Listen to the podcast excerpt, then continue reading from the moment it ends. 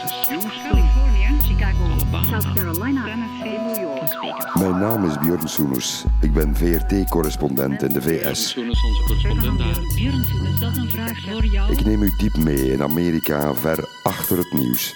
In het hart en de geest van dat immense land, de Verenigde Staten.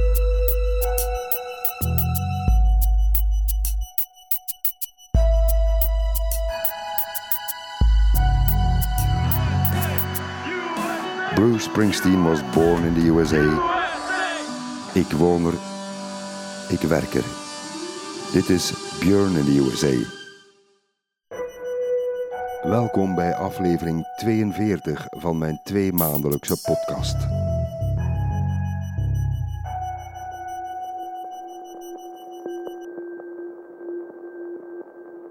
The Honorable, the Chief Justice and the Associate Justices of the Supreme Court of the United States. Oh, yea, oh, yea, oh, yea. God save the United States and this Honorable Court. Het Hoge Rechtshof is een ongelooflijk belangrijke instelling in de VS. Dat hoorde u al in deel 1 van deze podcast. De hele juridische cultuur wordt afgemeten aan wat het Hoge Rechtshof aan arresten velt. Daarover gaat dit deel 2 waar u nu naar luistert. Telkens opnieuw wordt er met ongeduld en met argusogen uitgekeken naar elk arrest van het Hof. The Supreme Court is expected to hand down more than two dozen decisions this month on a series of cases which have the potential to reshape laws that have been in effect for more than a generation. Elk jaar in juni komt er een lawine van arresten. Dat komt omdat het gerechtelijk jaar dan eindigt en veel arresten dan als het ware worden gedumpt. De koers die het Hoge Rechtshof inslaat, wordt hoofdzakelijk bepaald door het heersende politieke klimaat, door de tijdgeest en door het wereldbeeld van de rechters. Rechters zijn per slot van rekening ook maar stervelingen en geen robotten. Soms zijn of lijken arresten echt onrechtvaardig als je er met de ogen van nu naar kijkt. Maar zoals gezegd, rechtspraak vindt plaats in een context en in een bepaald tijdsgevricht. As we were taught, when you go to war, you annihilate the enemy. Zo besliste het Hoge Rechtshof in het jaar 1944 dat het grondwettelijk geen enkel probleem was om 100.000 Japanse Amerikanen in kampen op te sluiten. Als strafmaatregel voor de Japanse aanval op Pearl Harbor in december 1941. A Jap's a Jap. It makes no difference whether he is an American. You can't change him by giving him a piece of paper. De baanbrekende rechtszaak Korematsu v. United States werd beslist in het voordeel van de Amerikaanse opsluiters. Fred Korematsu meende dat het ongrondwettelijk was om Japanse immigranten zoals hij, Amerikaanse staatsburgers geboren in Oakland, Californië, uit militaire noodzaak te interneren. Op 19 februari 1942 had president Franklin Roosevelt presidentieel decreet nummer 9066 ondertekend. 100.000 Japanners en Japanse Amerikanen in de VS werden opgesloten als vijandige vreemdelingen. Ze moesten hun winkels en bedrijven sluiten, hun woningen verlaten en zich melden in de kampen. Uh, now I, I look back and I say, could it have actually happened? Would my children believe me if I tried to explain it to them? Just gives you a terrible feeling, you know, when you think back that far, the things that were happening to us. Het Hoge Rechtshof, bij monden van rechter Hugo Black, ooit als jonge man actief en overtuigd lid van de Ku Klux Klan in Alabama, argumenteerde dat de opsluiting niet berustte op vijandschap tegenover mensen van Japanse origine, maar op militaire noodzaak in oorlogstijd. Een minderheid in het Hof noemde het arrest daarentegen legalisering van racisme.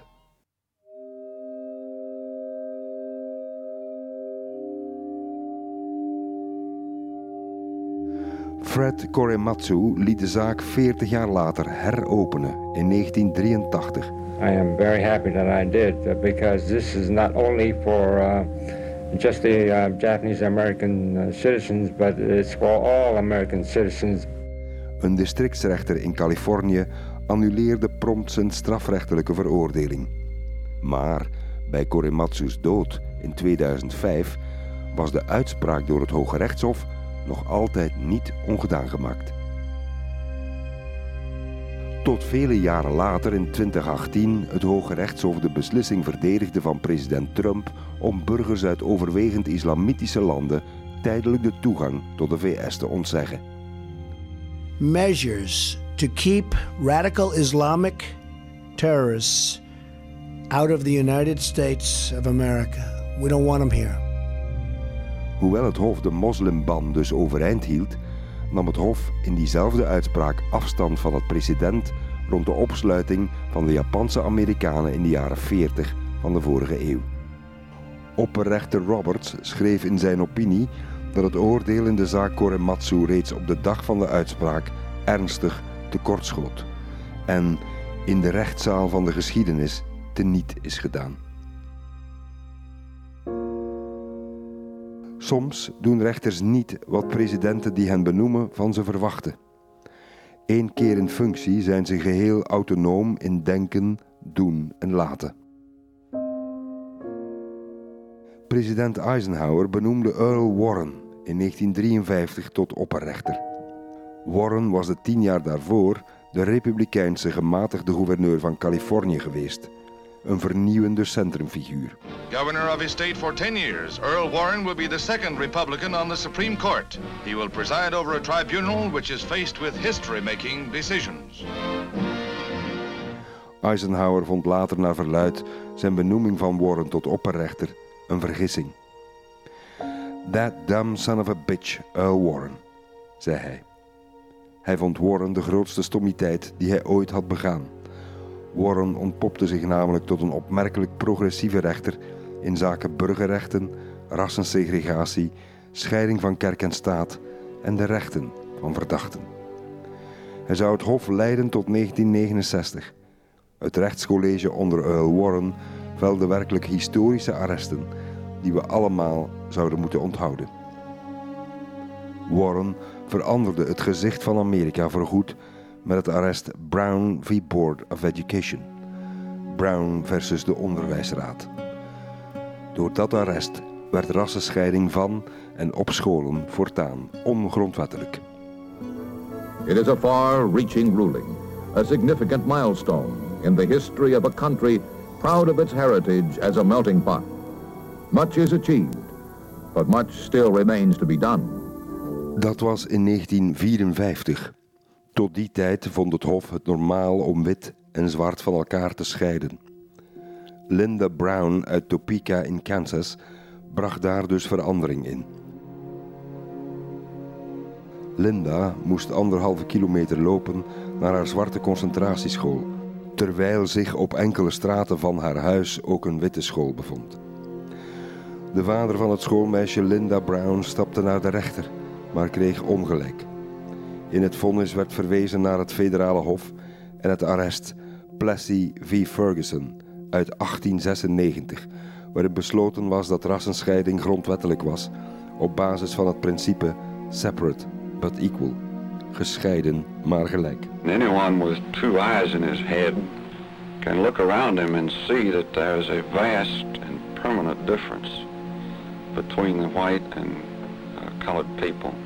Why should the uh, negro feel any more discriminated against than the white man for associating with his kind. Gescheiden, gesegregeerde scholen mochten dus, zolang zwarten onderwijs van hetzelfde niveau zouden krijgen. Het Hoge Rechtshof keerde zijn kar 58 jaar na die uitspraak. Earl Warren concludeerde in 1954 dat uit rassenscheiding wel degelijk ongelijkheid voortvloeide wat in strijd is met het 14e amendement van de Bill of Rights, dat zegt dat iedereen gelijk behandeld moet worden voor de wet. Voor Warren was het belangrijkste principe de vrijheid en de rechten van het individu. I have deep concern about the status of the individual. Will there be equal justice under law for all Americans, regardless of race or color or religion. Ondanks het baanbrekende arrest van het Hoge Rechtshof leidde Brown v. Board of Education niet meteen tot desegregatie van openbare scholen of tot gemengde restaurants, toiletten of zwembaden. Die verplichting zou er pas komen door de burgerrechtenwetten van 1964. Its purpose is not to punish. Its purpose is not to divide, but to end divisions. Divisions which have lasted all too long. In de eerste vier jaar na de desegregatie van de scholen in de VS werden meer dan 500 openlijk racistische incidenten en intimidatie gemeld. Zwarte burgers werden vermoord, neergestoken of afgeranseld. Huizen, scholen en kerken werden in brand gestoken. Het arrest viel in de racistische zuidelijke staten van de VS in heel slechte aarde. And I say segregation now, segregation tomorrow, and segregation forever. Er was een nieuw arrest nodig 17 jaar later, in 1971. Swan v. Charlotte Mecklenburg Board of Education. Dat niet alleen de segregatie afwees, maar de integratie afdwong. Busing werd een geoorloofde remedie om het raciale onevenwicht op scholen op te lossen. Kinderen werden namelijk met de bus opgehaald en naar verschillende scholen gebracht om de balans wit en zwart op die scholen evenwichtiger te maken. The busing began in September of 1970. 350 black students brought over to the predominantly white West Med. Within days, there was chaos. Busing was een goed bedoeld systeem om de integratie te bevorderen en het werkte ook, maar het lokte protest uit bij Wit-Amerika en was uiteindelijk gedoemd om te mislukken vanwege de witte weerstanden. En zo blijven tot op de dag van vandaag heel veel scholen in de VS witte of zwarte concentratiescholen. Het doet terugdenken aan founding father Alexander Hamilton, die in de Federalist Papers in de 18e eeuw al schreef dat in een democratie de rechterlijke macht een tegengewicht moet vormen voor de wetgevende, omdat zij er alleen borg voor staat dat de wil van het volk, zoals uitgedrukt in de grondwet, kan primeren op die van de wetgever. Alleen onafhankelijke rechters zijn volgens die gedachtegang in staat om de individuele burgers te beschermen tegen onrecht en tegelijk te beletten dat slechte wetten worden uitgevoerd. Het Hoge Rechtshof als hoeder van de grondwet. Het is echter niet de grondwet geweest die die rol heeft toegekend aan het Hof, maar een arrest van het Hof zelf uit 1803, Marbury v. Madison. In dat arrest werd het principe bevestigd van de judicial review, het principe dat een gewone wet ondergeschikt is aan de grondwet. Hiermee eigende het Hof zichzelf de bevoegdheid toe om de grondwet te interpreteren. Die slinger zie je voortdurend in de Amerikaanse geschiedenis. Het Hof als spiegel van meer of van minder gezag van de centrale, de federale overheid. Zo verklaarde het Hof onder leiding van Roger Taney in 1857 het Maine-Missouri-compromis ongeldig en ongrondwettelijk. In dat compromis van 1820 was Missouri toegelaten als slavenstaat en Maine als vrije staat, zonder tot slaafgemaakten, om de balans van de VS niet te verstoren tussen Noord en Zuid. Opperrechter Taney verklaarde die regeling in Dred Scott v. Sanford ongrondwettelijk. Volgens het arrest had het congres niet de bevoegdheid om slavernij ergens te verbieden op Amerikaans grondgebied. In hetzelfde arrest stond ook nog een keer dat slaven geen Amerikaanse staatsburgers waren en dus ook geen rechtszaak konden aanspannen voor een federale rechtbank. Rechter Taney was overigens persoonlijk voorstander van het instituut slavernij. Altijd opnieuw, tot vervelens toe, herhaal ik: het Hoge Rechtshof als spiegel van de maatschappij in een welbepaald tijdperk.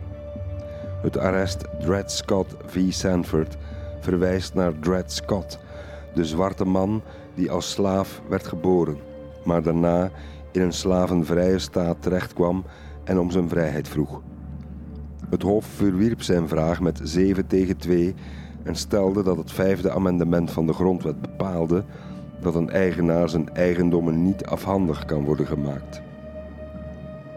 Dus ook niet de tot slaafgemaakten die verbleven in vrije staten.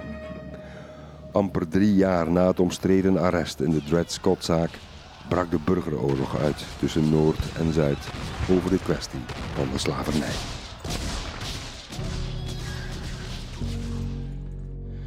Om maar te zeggen, ook toen werd het Hoge Rechtshof geregeld verfoeid. Ook toen werd al beweerd dat het Hof de maatschappij om zeep hielp of dat arresten tot catastrofes leiden.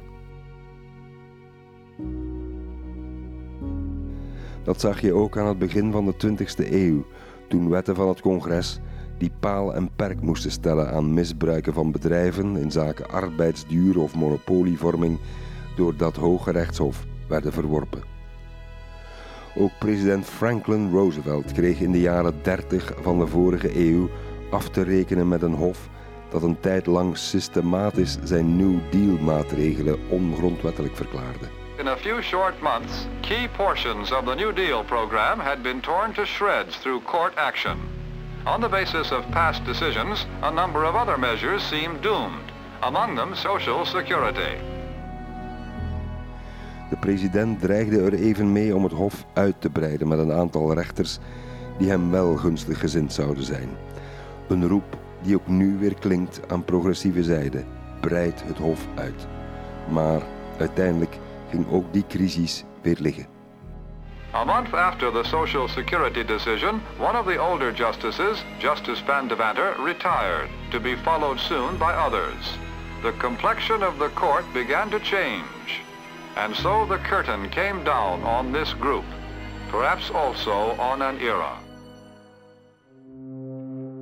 Het Warrenhof van de jaren 50 en 60 van de vorige eeuw brak een lans voor rechten van de burgers, voor de gewone man en vrouw, inclusief rechten van verdachten.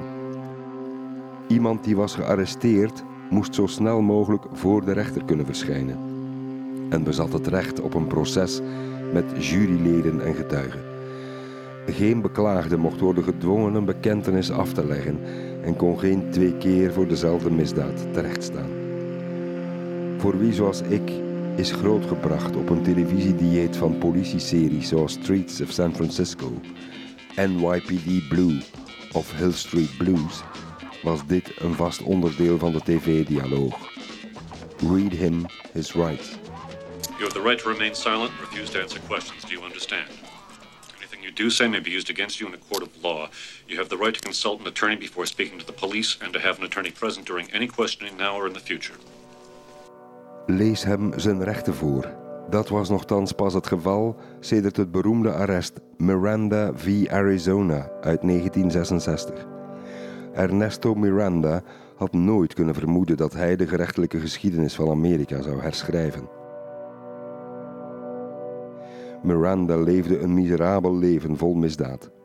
Toen hij pas 22 was, ontvoerde hij een tienermeisje in Arizona. Hij reed met haar naar de woestijn, waar hij haar verkrachtte en voor dood achterliet. Nadat hij was gearresteerd door de politie, legde hij een geschreven bekentenis af, waarin stond dat hij op de hoogte was gebracht van zijn rechten. Miranda kreeg 40 jaar cel. Zijn advocaat ging in beroep en beweerde dat zijn cliënt nooit was geïnformeerd over zijn recht op een advocaat voor hij bekentenissen aflegde. De zaak kwam voor het Hooggerechtshof in Washington, D.C. Miranda v. Arizona. Het onderwerp was in feite het vijfde amendement van de grondwet, waarbij iemand niet kan worden gedwongen om tegen zichzelf te getuigen. In de VS zeggen verdachten heel vaak bij ondervragingen, dagvaardingen of getuigenissen voor de rechter: I'll take the fifth. On the advice of counsel, I invoke my Fifth Amendment privilege against self incrimination and respectfully decline to answer your question. Ze bedoelen in feite dat ze zich beroepen op het vijfde amendement en zichzelf niet aan de galg gaan praten. Op 3 juni 1966 besliste het Hoge Rechtshof in een historisch arrest met de kleinste meerderheid dat Miranda gelijk had. Een verdachte moet op voorhand te horen krijgen dat hij het recht heeft om te zwijgen en dat alles wat hij zegt tegen hem kan en zal worden gebruikt. Miranda kreeg dus een nieuw proces. Hij werd andermaal veroordeeld, maar dit keer volgens het boekje. Belangrijk in de tijd van opperrechter Warren was ook het arrest in de zaak Griswold v. Connecticut uit 1965. Het ging om de bevestiging van het recht op privacy, dat als zodanig niet terug te vinden is in de Amerikaanse grondwet of de Bill of Rights. Concreet stelde het Hof dat het verbieden van voorbehoedsmiddelen door de staat Connecticut ongrondwettelijk was tegenover getrouwde koppels. The marital right to privacy. One of the most intimate and sacred relations of life uh, is the relation of uh, a man and his wife in the privacy of their own home. And when the long arm of the law reaches into the bedroom, it seems to me that this is a merciless invasion of the freedom and liberty of the citizens of this country. In 1972 werd dat recht op voorbehoedsmiddelen, anticonceptie, ook toegekend aan ongetrouwde volwassenen. De zaak Eisenstadt v. Baird.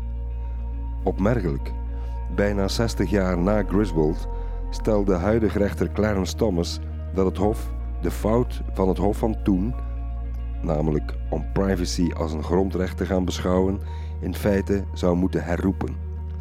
Het deed paniek en alarmknoppen afgaan in heel progressief Amerika. If you are in a same sex marriage, this may be the time to start thinking about duplicative legal arrangements to protect you and your spouse.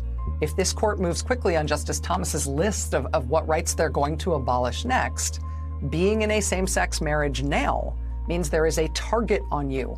Dat was wellicht een van de redenen waarom het homohuwelijk daarna, ook al was het grondwettelijk aanvaard door het Hof sinds 2015, ook door het congres daadwerkelijk in een wet werd gegoten. Om te vermijden dat het Hof ook dat recht zou herroepen, zoals het in 2022 had gedaan met het abortusrecht. Earl Warren velde tussen 1953 en 1970 ook arresten over de strikte scheiding tussen kerk en staat, door bijvoorbeeld het verplichte schoolgebed op openbare scholen af te schaffen in de zaak Engel v. Vitale uit 1962. The first question at President Kennedy's news conference deals with the Supreme Court decision that a New York school prayer violates constitutional separation of church and state. I think that uh, it is uh, important for us that we uh, support uh, Supreme Court decisions even when we may not agree with them. In addition, we have in this case a very easy remedy, and that is to pray ourselves. Maar waar religie toen lange tijd in de privésfeer werd geduwd door het Hof, lijkt het overwegende argument in onze tijd veel meer te gaan in de richting van religieuze vrijheid en de vrije expressie van de godsdienst op elke mogelijke plek. De slinger slaat weer een andere kant uit. Het concept van privacy als grondrecht ging op de schop in het historische arrest Dobbs v. Jackson's Women's Health Organization van 24 juni 2022. Ik draaide die dag overuren voor radio en televisie toen het arrest bekend raakte. Jurgen Soenes in New York. Eerst en vooral heel concreet, wat zullen nu de gevolgen zijn voor de Amerikaanse vrouwen? Wel, die gevolgen zijn al meteen merkbaar. Hanna, de staat Missouri heeft per direct... In september 1973 was het recht op privacy van de vrouw net de hoeksteen van het federaal toegekende recht op abortus voor de hele VS in het Roe v. Wade-arrest. In 1992, 20 jaar later, bevestigde het Hof andermaal dat abortusrecht van elke vrouw door een wet te vernietigen die eiste dat een vrouw haar man moest inlichten over een abortus. Die zaak ging de geschiedenis in als Planned Parenthood v. Casey. Vijftig jaar na Roe v. Wade zeiden vijf van de negen rechters dat het recht op abortus weer afhankelijk was van de wetgeving in elke individuele staat. De beslissing van het Hof veroorzaakte enorme deining in de publieke opinie van de VS. It's insane that we're going all the way back to the way things were in 1970 and that women's rights are being stripped away. And I do think that they will not stop here. For some reason, our Supreme Court has chosen to not protect American citizens' rights to choice. Het creëerde ook een enorme rechtsonzekerheid in vele staten. Tientallen abortusklinieken moesten direct de deuren sluiten. Ik ging zelf op reportage naar Baton Rouge in Louisiana om er de temperatuur te peilen na Dobbs. The closest clinics for them to go to will be uh, in Illinois or New Mexico, which is about seven or eight hundred miles away. So, without access to abortion, restrictions and limitations on birth control, uh, women's rights are backsliding tremendously. Het Hof bekommerde zich allerminst om de kritiek na het arrest. Ook niet dat de gerechtelijke uitspraak niet strookte met de publieke opinie, die het met een meerderheid van 60% opnam voor enige vorm van abortusrecht, bleek uit nagenoeg elke peiling. Het Hoge Rechtshof is altijd de inzet van heftigheid en ideologische strijd. Ik zal het blijven herhalen, altijd al, de hele geschiedenis lang, zorgt het Hof voor deining en discussie.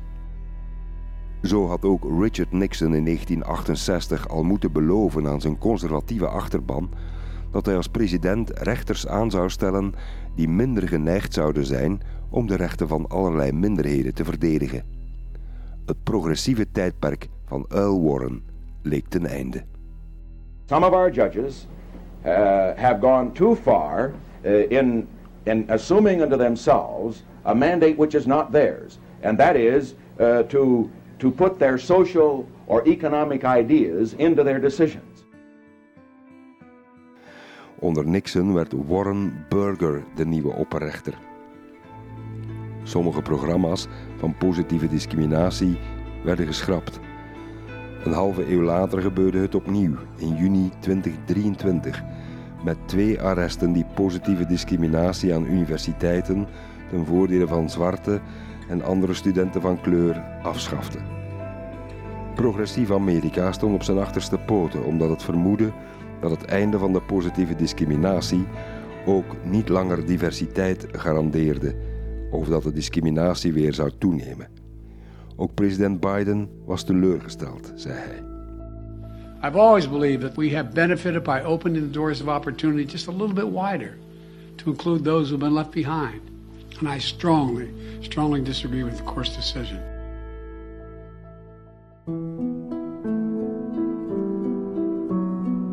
Het Hof creëert soms zelf verwarring door tegenstrijdige arresten.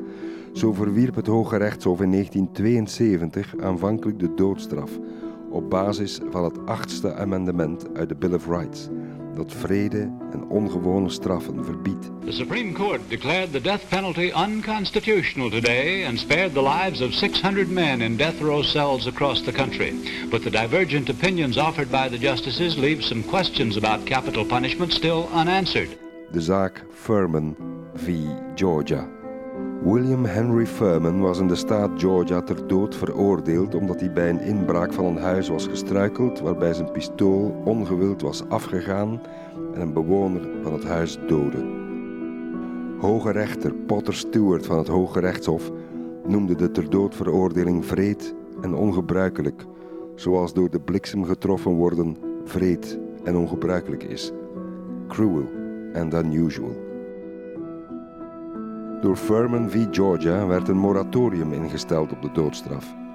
Het Hof schreef echter ook in zijn arrest dat de deelstaten intussen nauwkeurige criteria konden uitwerken over de toelaatbaarheid van de doodstraf. So the five-member majority went a long way, but not quite all the way, toward total abolition.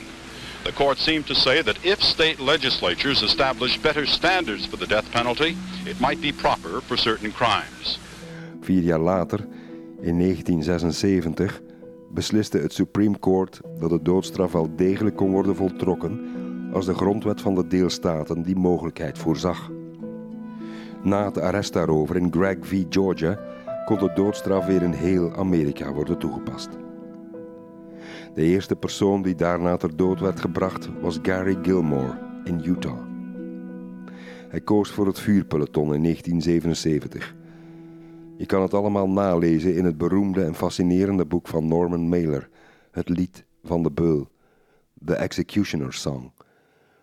Het werd ook verfilmd met Tommy Lee Jones in de hoofdrol. The warden of the Utah State Prison is hereby ordered to execute said judgment of death on the 17th day of January, 1977.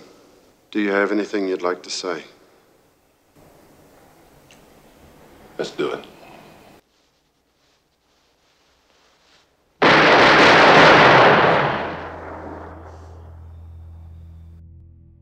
Anno 2023 hebben 23 van de 50 staten in de VS de doodstraf afgeschaft.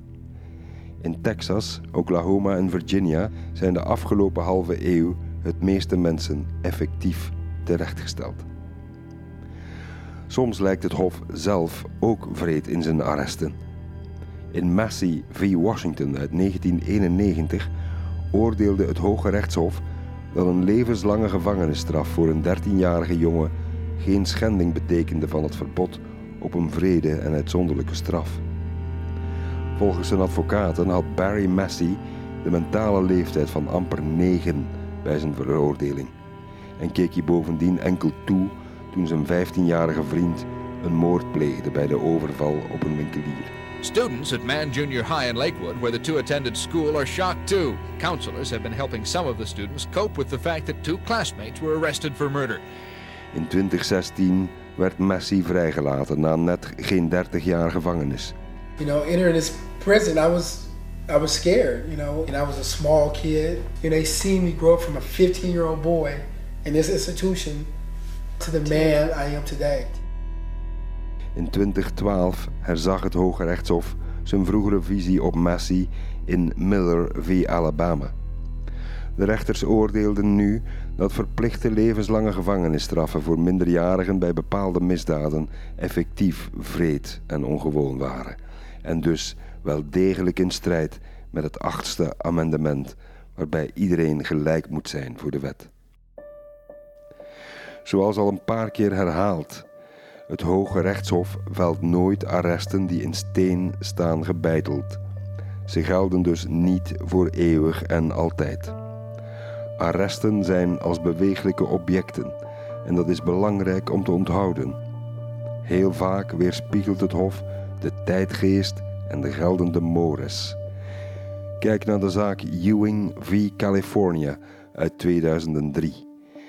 Dat arrest bevestigde een celstraf van 25 jaar voor de diefstal van drie golfclubs ter waarde van 900 dollar door Gary Ewing, nadat de man al twee keer eerder was veroordeeld voor een diefstal. In de Clinton-jaren, de jaren 90 van de vorige eeuw, werd de wet Three Strikes and You're Out ingevoerd. Een principe dat de criminaliteit moest terugdringen door criminelen af te schrikken met buitensporig zware straffen. De Three Strikes wetten stopten veel mensen disproportioneel lang in de gevangenis. Tough on crime was aan de orde van de dag. Dat was de heersende tijdgeest toen Clinton een harde aanpak van criminelen beloofde. Let us roll up our sleeves to roll back this awful tide of violence and reduce crime in our country. We have the tools now. Let us get about the business of using them. Op dezelfde dag van het Ewing-arrest besliste het Hoge Rechtshof ook in de zaak Lockyer v. Andrade. Ook over een man die het effect zou ervaren van de Three Strikes-wetten. Leandro Andrade had in de Kmart vijf videobanden over Sneeuwwitje en Batman gestolen in Californië. Leandro Andrade, a nine-year U.S. Army veteran and lifelong heroin addict, wanted videotapes, he says, as Christmas gifts for his nieces. Twee weken later stal hij nog een keer vier video's, onder meer Free Willy en Assepoester, uit een andere Kmart. On the way out of the store, they approached me and they asked me if I had any concealed tapes, and I said uh, yes. I didn't argue with them, I didn't fight with them or anything like that. Eerder was hij al veroordeeld wegens diefstal en inbraak. Voor de twee opeenvolgende diefstallen ter waarde van 150 dollar kreeg hij, en even slikken nu, 50 jaar gevangenisstraf. 50 jaar. Een halve eeuw in de cel. Een zeer opmerkelijke uitspraak in een tijd waarin minimumgevangenisstraffen moesten worden opgelegd. I'm not a killer. I'm not a rapist. I'm really not a bad person once you get to know me. So do I deserve to be locked up for the rest of my life? Leandro Andrade zou dus voor die kleine diefstallen in de gevangenis zitten tot het jaar 2046. Hij zou 87 zijn als hij de gevangenis zou verlaten. Het Hoge Rechtshof stelde hem niet in het gelijk. Het Hof vond zijn straf niet vreed en ongebruikelijk. Maar een lokaal initiatief in Californië, Proposition 36, maakte dat die straffen die te zwaar en te ongebruikelijk waren, ongedaan werden gemaakt. Leandro Andrade kwam in 2012 alsnog op vrije voeten. Geregeld gaat het Hof regelrecht in tegen wat een president of een regering wil. Dat is gezond in een democratie met scheiding der machten. Het is de essentie van gescheiden machten. In het arrest New York Times v. United States uit 1971 besliste het Hof van de door president Nixon benoemde Warren Burger dat de krant de New York Times het recht had om uit de geheime Pentagon Papers te citeren. Ook al had Nixon een verbod op publicatie opgelegd van de documenten die de vele fouten in het conflict met Vietnam blootlegden. The disclosures were seen as a clear breach of security and a threat to the nation's defense interests. But though the government succeeded in halting publication for a while, the US Supreme Court decided that the newspapers had the right to publish. Hetzelfde Hoge Rechtshof zou drie jaar later diezelfde president Nixon dwingen om de omstreden geluidsbanden uit het Witte Huis te overhandigen aan een federale rechtbank. Geluidsbanden waaruit bleek dat Nixon de Watergate-inbraak wilde toedekken. Het arrest United States v. Nixon zou leiden tot het ontslag van Nixon in 1974. I must put the interests of America first. Therefore, I shall resign the presidency effective at noon tomorrow. Pro memori, het is niet omdat rechters benoemd zijn door een president dat ze als hoge rechter het recht zouden moeten veronachtzamen om aan ideologische of politieke vragen of wensen te beantwoorden. Het publiek probeert in de arresten vermoedelijk altijd politieke motieven te ontwaren, omdat het bij het Hof altijd gaat over principiële en erg gevoelige kwesties waar het land al verdeeld over is. Vaak leggen de hoge rechters, één keer benoemd en voor het leven benoemd, veel meer onafhankelijkheid aan de dag dan gehoopt door diegenen die hen enthousiast hebben benoemd. In feite blijven de rechters meestal trouw aan de boodschap van Thomas Jefferson dat ze door recht te spreken de oorlog verklaren tegen elke vorm van tirannie over de geest van de mens. In zijn thriller The Pelican Brief, achter gesloten deuren uit 1992, schrijft John Grisham over twee idealistische rechters van het Supreme Court die worden vermoord, omdat ze mogelijk een oordeel zouden gaan vellen tegen een olietycoon die naar olie wilde boren in een beschermd moerasgebied in Louisiana, waar ook pelikanen hun broedplaats hebben. Vandaar ook de titel The Pelican Brief. De twee rechters die zijn omgebracht zouden dan worden vervangen door twee nieuwe benoemingen van de president. Een president die goed bevriend is met de omstreden oliebaron.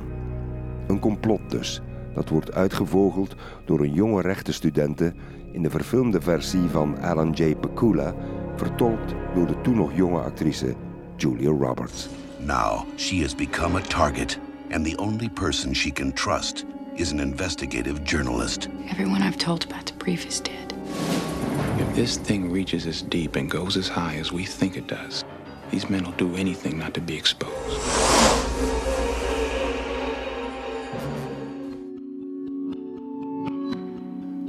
2010 veranderde het Hoge Rechtshof onder John Roberts andermaal het aanzien van Amerika. Met het arrest Citizens United v Federal Election Commission oordeelde een nipte meerderheid van vijf rechters dat onbeperkte giften en geldstromen voor kiescampagnes voortaan mochten. Het Hof zag de onbeperkte donaties als een uitgebreid recht op vrije meningsuiting voor bedrijven en vakbonden. Het Hof zei in feite dat bedrijven en vakbonden als mensen met een mening moesten worden beschouwd. De beslissing blijft hoogst controversieel omdat de indruk werd gewekt dat je verkiezingen kan kopen. Toenmalig president Obama zei dat het arrest nog meer macht gaf dan ooit tevoren aan belangengroepen en lobbyisten met geld. There aren't a lot of functioning democracies around the world that work this way, where you can basically uh, have millionaires and billionaires bankrolling uh, whoever they want, however they want, in some cases undisclosed. Uh, and what it means is ordinary Americans are shut out of the process. Het arrest leidde tot het ontstaan van zogenaamde super PACs. Die super PACs, Super Political Action Committees, mogen ongelimiteerd geld pompen in politieke doeleinden, zoals met advertenties, los van de politieke campagnes van de kandidaten. Er staat geen limiet op welk geldbedrag je kan doneren aan super PACs. Alleen mogen die super PACs niet rechtstreeks afhangen van een kandidaat. Super PACs hoeven ook niet te zeggen wie achter die donaties zit. Donateurs kunnen dus een naam verzinnen van een entiteit die schenkt, zonder dat de buitenwereld weet wie daar precies achter zit. De hoeveelheid dark money, duister geld, nam dus enorm toe in de Amerikaanse politiek sinds dat arrest Citizens United uit 2010. Zo is in groeiende mate onduidelijk welke belangengroepen achter de schermen aan de politieke touwtjes trekken. Dat is zorgwekkend. U dacht echt dat het Hof anno 2023 nog nooit zo controversieel is geweest? Vergeet het. Het is altijd al zo geweest. Wat dacht u van het arrest Buck v. Bell uit 1927, bijna een eeuw geleden? Een gerechtelijk besluit dat verplichte sterilisatie van achterlijke of zogezegd ongeschikte mensen, unfit people, wettelijk en grondwettelijk maakte. De legendarische hoge rechter Oliver Wendell Holmes vond samen met zeven andere hoge rechters in zijn meerderheidsopinie dat die verplichte sterilisatie geen schending was van het principe dat iedereen een gelijke behandeling moest krijgen voor de wet. Een zeer opmerkelijke uitspraak. In het totaal vonden in de 20e eeuw zo'n 70.000 gedwongen sterilisaties, vooral van vrouwen, plaats in de VS. Het ging om mensen waarvan vele staten vonden dat ze zich niet mochten voortplanten. Unfit to procreate. What they did was they were sterilizing children. I mean, I was four, just turned 14 when they went inside of me and cut me open and did this to me. I mean, can you imagine a state going after a child? What can a child do to cause a state to do such horrific crime to them? De hele zaak voor het Hoge Rechtshof draaide rond Carrie Buck, een jonge vrouw uit de staat Virginia die als zwakzinnig werd beschouwd. Het principe van eugenetica werd in Amerika ooit als een progressief denkgoed beschouwd. Progressieven vonden toen dat ongewenste kenmerken beter niet konden worden voortgeplant. Het ging om dove, blinde, ziekelijke en mentaal achterlijke mensen. Vaak werden minderheden, arme lieden en promiscue mensen eruit gepikt. Zwakzinnigen werden in de tijd van Carrie Buck imbecielen genoemd. Er is een rechtstreekse connectie tussen de Amerikaanse eugenetica van de jaren 20 van de vorige eeuw en de eugenetica-zuiveringsprogramma's van de nazi's zo'n 15 jaar later. Hitler en co. beroepten er zich op.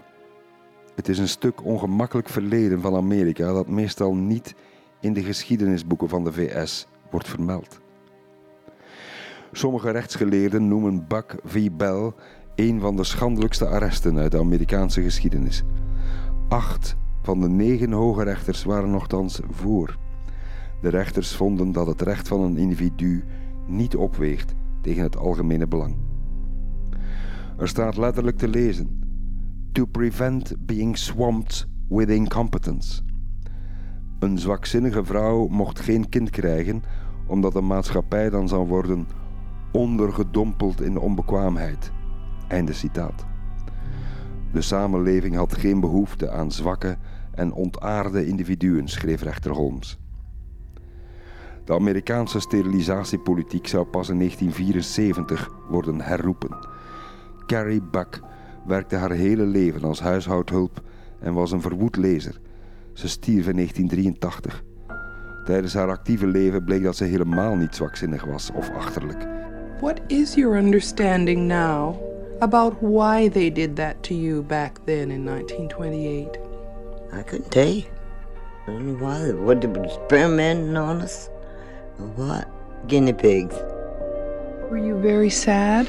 Yeah, I'm sad because obviously I want to have children. Haar familie had haar in een kolonie gestopt voor mensen met mentale problemen, hoogstwaarschijnlijk om een ongewenste zwangerschap te verbergen na de verkrachting door een neef.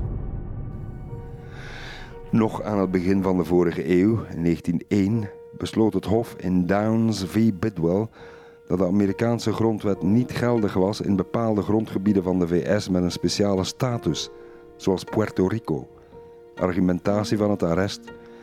Die eilanden worden bewoond door vreemde rassen en dus geldt de grondwet daar niet. Dat arrest is officieel nooit herroepen. Homo's in Amerika zijn lang niet beschermd door het Hoge Rechtshof.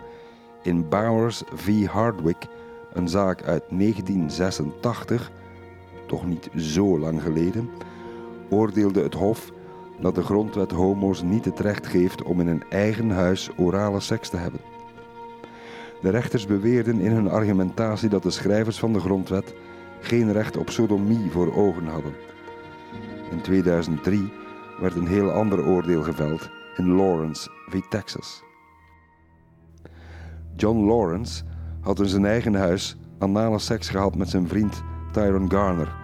Niet dat iemand er zaken mee had, maar een homofobe en vooral jaloerse buurman had de sheriff gebeld onder valse voorwendselen van een schietpartij.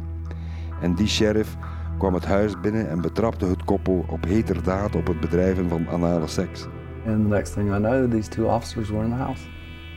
Their version of the story was that they had uh, found us engaging in sex.